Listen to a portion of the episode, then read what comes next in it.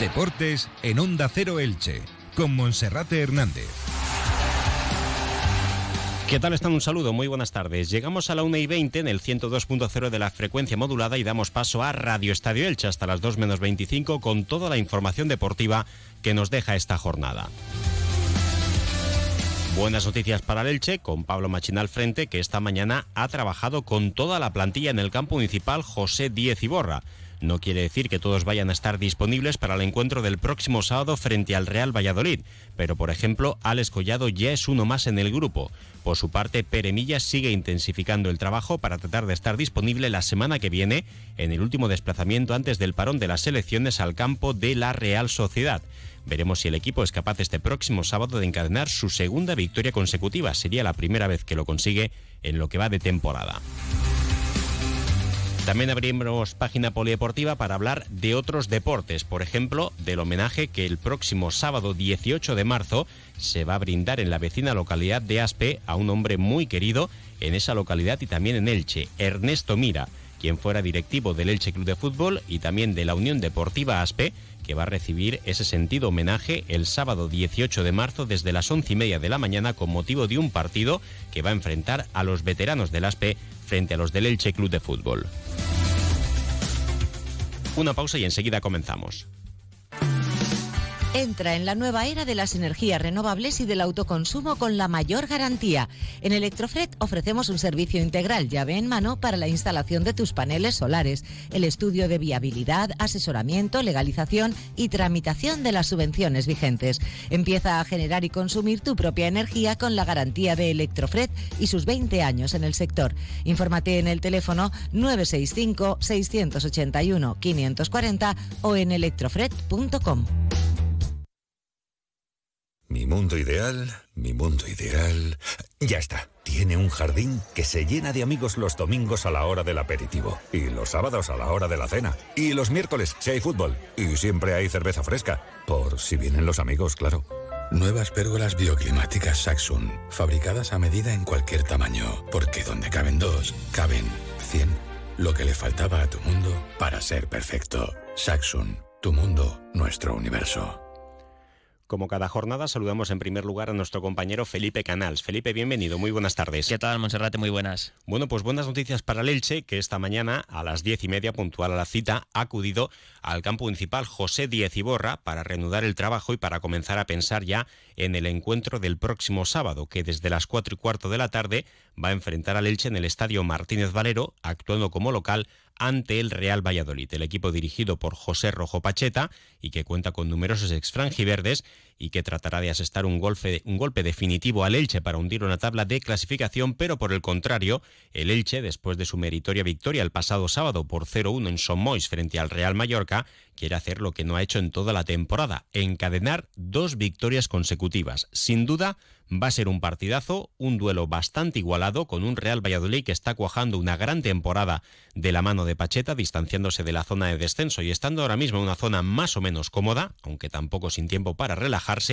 y un Elche que todavía se aferra a las matemáticas. En estos momentos la diferencia con la salvación es de 13 puntos de diferencia cuando solo quedan 42 por disputarse, 14 jornadas para que termine el campeonato, lo que cuando jugábamos en segunda división era el último tercio de liga, para el Elche es incluso eh, un poquito más del último tercio de competición, pero evidentemente mucho tendrían que cambiar las cosas para que el Elche tuviese opciones reales de poder mantenerse, pero nunca se puede dar a un equipo por muerto, mucho menos al Elche, después de ver cómo está compitiendo en este mes de marzo y también durante todo el mes de febrero.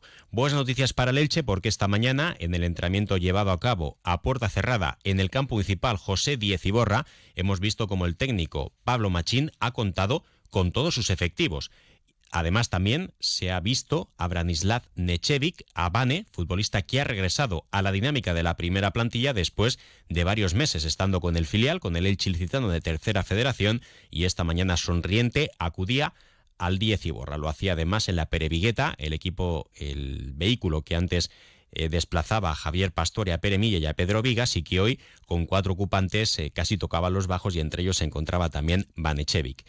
Eh, veremos a qué responde esta decisión del técnico Pablo Machín y si es que cuenta con él para los próximos partidos que tiene que disputar el Elche en esta recta final de la temporada. Felipe, no cabe duda de que la victoria del otro día, ese 0-1 en el campo del Real Mallorca, ha alegrado bastante el ánimo del equipo.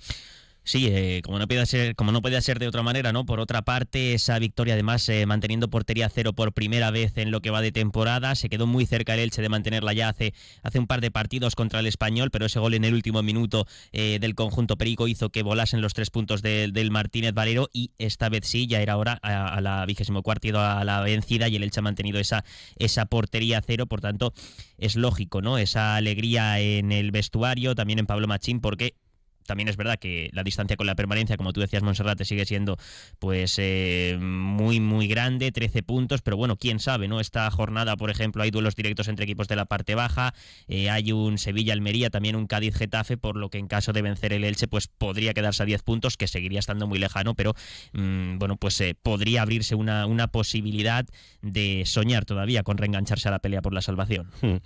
Bueno, pues al final esto es partido a partido, como decía el técnico Pablo Machín, final a final, y se trata de ganar el mayor número de encuentros posible. Eh, ayer recordábamos que el Elche está clavando la dinámica del Levante de la pasada temporada, que también lograba su primera victoria en la primera jornada de la segunda vuelta. Por aquel entonces el Levante ganaba después de una primera vuelta en la que fue incapaz de sumar un triunfo, vencía en la primera jornada de la segunda vuelta al Real Mallorca y en la jornada número 24 también era capaz de sumar su primer triunfo a domicilio. Lo hacía en el Wanda Metropolitano ante el Atlético de Madrid. El Elche ha hecho exactamente lo mismo, estrenaba la segunda vuelta con la victoria ante el Villarreal por tres goles a uno y ahora, este pasado fin de semana, también estrenaba su casillero de triunfos fuera del estadio Martínez Valero con esa victoria ante el Real Mallorca. También estuvo a punto de conseguirlo el pasado viernes ante el Real Betis, cuando se adelantaba por 2 a 0 y hubiese sido curioso porque el Elche hasta esa fecha al único que había ganado era el quinto clasificado y podría haber repetido ese resultado también ante el quinto de primera división. Sin embargo, todo lo que ocurrió en la segunda parte, principalmente esa expulsión de Lisandro Magallán hace dos viernes, propició que el equipo eh, quedara contra las cuerdas y a la postre la actuación arbitral y también el empuje del Real Betis terminara poder decantar la balanza y dar la victoria al equipo visitante. Cualquiera de esos partidos que ha habido con polémica y que el Elche al final ha terminado por ceder con goles que se pueden considerar injustos, con actuaciones arbitrales y también con eh, momentos de mala suerte, ahora mismo le podrían haber dado al Elche cinco o seis puntos más para mantenerlo un poquito más vivo en primera división, pero a la larga, después de 38 jornadas, también es cierto que el Elche estará donde merece, aunque también es verdad que el Elche ahora mismo está pecando mucho de su mala dinámica, con la que ha empezado la primera parte de la temporada, y si esa dinámica se hubiese podido cortar antes, seguramente, con total seguridad, ahora mismo no estaríamos en la misma situación podría ser incluso peor o seguramente mucho mejor. No sería la misma, pero si esa dinámica se hubiese cortado antes, el Elche estaría ahora mismo en otro momento. Bueno, para el partido del próximo sábado, muchos exfrangiverdes en la plantilla del Real Valladolid, destacar la presencia de José Rojo Pacheta, también del segundo entrenador, eh, el ilicitano Chema Monzón, eh, Galmés también se encuentra en esa secretaría técnica, como también Iván Martínez Pachu, como Luis Casas, que también es miembro fue miembro de la dirección deportiva del Elche en su anterior etapa en Primera División y muchos jugadores que también vistieron elástica franjiverde, resaltando por encima de todos a Quique Pérez y Lucas Olaza, que la pasada temporada también estaban en el Elche, Iván Sánchez, jugador muy querido, Luis Pérez, que salió por la puerta de atrás, y Sergio León, que fue pichichi en segunda división, luciendo la elástica franjiverde. Además, Sergio León, junto con Fidel Chávez, van a vivir un emotivo homenaje el próximo eh, sábado en la previa del partido a Pelayo Novo. Los dos fueron compañeros de Pelayo en el Elche Club de Fútbol. Fidel estuvo en la temporada de los récords, en la del ascenso a Primera División. Sergio León lo estuvo tras el descenso administrativo a la categoría de plata y el Elche que prepara todos esos eh, actos, todos esos momentos emotivos que se van a vivir el sábado en el Martínez Valero para recordar a Pelayo Novo en el estadio durante, en el que jugó durante tres temporadas en sus cinco años de contrato. Felipe. Sí, eh, ese, ese homenaje también a Pelayo Novo que va a tener lugar en, eh, antes del comienzo del partido frente al eh, Real Valladolid. son dos clubes que le quieren mucho, sobre todo el Elche. No jugó en el Valladolid, pero bueno, hay miembros, como tú decías, como Pacheta, como jugadores del conjunto vallisoletano, como el propio Sergio León, que sí que coincidieron con el que fuera futbolista del Elche. Así que va a ser un partido que va a ser bonito y que va a servir para rendir homenaje. Además, muchos aficionados del Elche lo pedían, ¿no? El otro día en el duelo frente al Mallorca en Palma no se guardó ese minuto de silencio, sí que el Elche portó ese brazalete negro eh, rindiendo homenaje a, Pelayo Novo y este sábado en el duelo frente al Valladolid, pues además de ese eh, minuto de silencio, pues habrá homenaje también por parte de la afición del Elche que quiere mucho a, Pelayo Novo. No pudo haber minuto de silencio porque quien pide el minuto de silencio es el equipo local y el Elche lo pedirá para su próximo partido en casa que será este próximo fin de semana. Pelayo Novo que sigue estando en la memoria de todos los seguidores franjiverdes. Una y 29 minutos, vamos a hacer una pequeña pausa y enseguida hablamos de otros asuntos. ¿Por qué Cable World? Porque es una empresa con la que he crecido. Mi madre es Cable World, como también lo fue mi abuelo, desde hace 35 años. Son de aquí y siempre nos ha dado esa confianza y tecnología que hemos necesitado. Gracias por todos estos años de fidelidad. Cable World, mucho más que una conexión. Y ahora vamos a abrir página polideportiva porque nos queremos desplazar muy cerquita de aquí, a Elda, porque el Club Deportivo Eldense está realizando un temporadón. El pasado sábado volvía a, ganar en el duelo de carácter provincial ante el Club Deportivo Lanucía, con solvencia en casa en el nuevo Pepico Amat por dos goles a cero y aprovechaba el enfrentamiento directo entre el segundo y el tercer clasificado que vencía la Morevieta por dos goles a uno ante el Castellón para ampliar cuando queda una jornada menos la diferencia a siete puntos con respecto al segundo y al tercer clasificado. Y vamos a saludar a un joven pero viejo amigo de esta casa, de Onda Cero, como es Sergio Navarro realizó sus prácticas como periodista aquí en esta casa, en Onda Cero Elche, marcas del Vinalopó, y ahora como buen profesional está trabajando en el Departamento de Comunicación del Club Deportivo Eldense. Vamos a ver cómo se vive ese sueño de ascender a Segunda División por parte de los Azulgrana. Sergio, bienvenido, buenas tardes. Monserrate, buenas tardes, encantado. Bueno, pues está yendo la cosa muy bien en la Liga de Primera Federación, en su grupo segundo para el Eldense, cada vez queda menos y la diferencia, lejos de acortarse, se está ampliando. Siete puntos ya, Sergio. Sí, la verdad que sí, el equipo está trabajando muy bien, pero bueno, con nos, como dice el mister, eh, acabamos de cumplir el TANA, que es el objetivo de la salvación, y vamos a por el B, que es el objetivo del playoff, pero bueno, sí, la verdad es que con los resultados de este fin de semana la diferencia se ha ampliado a siete y bueno, soñar es gratis. Bueno, aunque yo creo que ya más que soñar, esto no es una realidad, pero va camino de convertirse en realidad y la mejor manera y la más fácil de ascender, aunque es la primera y la más difícil, es la de subir de forma directa, ¿no? Porque el primero sube y los que van por detrás promocionan. Entiendo que también, ya puestos a soñar, mejor ascender de forma directa, ¿no, Sergio? Hombre, si se puede pedir algo en este año, mejor sería eso que nada. Pero bueno, yo si al final del año el equipo está en segunda división, sería un sueño cumplido para todos los azulgranas que han estado sufriendo durante tantos años, porque al final, si nos rememoramos un poquito la mente, en diciembre de 2019 el club estuvo a punto de desaparecer en tercera división y mira ahora dónde estamos desde que apareció nuestro nuestro presidente. La verdad es que todo lo que pasa este año le agradece. Hmm. El presidente Pascual Pérez, que es un hombre que se está implicando muchísimo con el Club Deportivo Eldense y un ascenso que para el Eldense no sería la primera vez que está en segunda división, porque allá por los años, no sé si 50 o 60, ya estuvo en un par de ocasiones, pero eso ya forma parte de un fútbol en blanco y negro, ¿no? Sería la primera vez en segunda división con la Liga de Fútbol Profesional y con el fútbol en color, ¿verdad, Sergio? Sí, así es. Como dices, en la época moderna, lo podemos llamar así, sería la primera vez en más de medio siglo que el Deportivo Eldense vuelve al fútbol profesional y la verdad es que se nota en la ciudad, se nota en el estadio que la gente está volviendo a ilusionarse con el fútbol y, cómo no, con el deportivo. Hmm. Y ya la última, Sergio, eh, se presentaba hace unas semanas ese proyecto del nuevo estadio.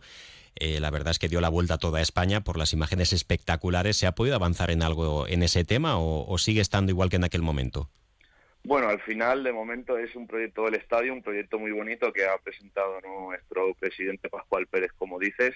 Ojalá se pueda cumplir y al final todo va en la línea de cómo va el club. Va el club desde hace tres años va hacia arriba y ojalá ese estadio al final pueda construirse porque va a ser bueno para el club, va a ser bueno para la ciudad de Elda, que está también en crecimiento constante y va a ser bueno también para la provincia de Alicante. Seguro que sí. Ojalá que el Eldense pueda jugar la próxima temporada en segunda división. Si el Elche baja, en ese caso podría haber derby. Ojalá que el Elche sea capaz de alcanzar esa eh, permanencia que ahora mismo está tan lejana, pero ojalá la pueda conseguir y que también en segunda división, un peldaño por abajo, esté el equipo Eldense, el Club Deportivo Eldense. Sergio, enhorabuena para el club por la buena temporada que estáis haciendo y para nosotros todo un honor que tú lo estés haciendo también al frente de ese departamento de comunicación del Club Deportivo Eldense. Un fuerte abrazo, amigo. Un abrazo grande, muchas gracias. Las palabras de Sergio Navarro, eh, responsable de prensa del Club Deportivo Eldense. Felipe, y en página polideportiva, ¿qué más nos dejamos por ahí? Bueno, pues todavía tenemos que hacernos eco de algunas competiciones del fin de semana. Por ejemplo, en eh, Taekwondo, Hugo Arillo cayó en el Open de Sofía, en Bulgaria, en cuartos de final en la categoría de menos de 58 kilos. Y Raúl Martínez, que competía en Estados Unidos en el Open de Las Vegas, tuvo incluso peor suerte porque cayó en octavos de final en la categoría de menos de 87 kilos, pero cayó por lesión. Iba ganando el asalto de octavos de final. 1 a 0 a su rival coreano, pero se lesionó y no pudo terminar eh, pues eh, la competición, así que cayó eliminado en octavos de final. Y también destacar Monserrate que se celebró el sábado en Gandía el Campeonato Autonómico de Atletismo FEDI, eh, que es la Federación de Deportes para Personas con Discapacidad Intelectual de la Comunidad Valenciana, y el Club Deportes Sin Adjetivos consiguió ocho medallas en las nueve pruebas en las que participaron. Así que enhorabuena a Eber, Samuel y Elena, que fueron los representantes del Club Deporte Sin Adjetivos de Elche. Unos verdaderos campeones. Felipe, gracias. Gracias, hasta mañana. Y ahora información local y comarcal como cada día con David Alberola. Un saludo. Comercial Persianera. Puertas, tableros, parquets, cocinas y bricolaje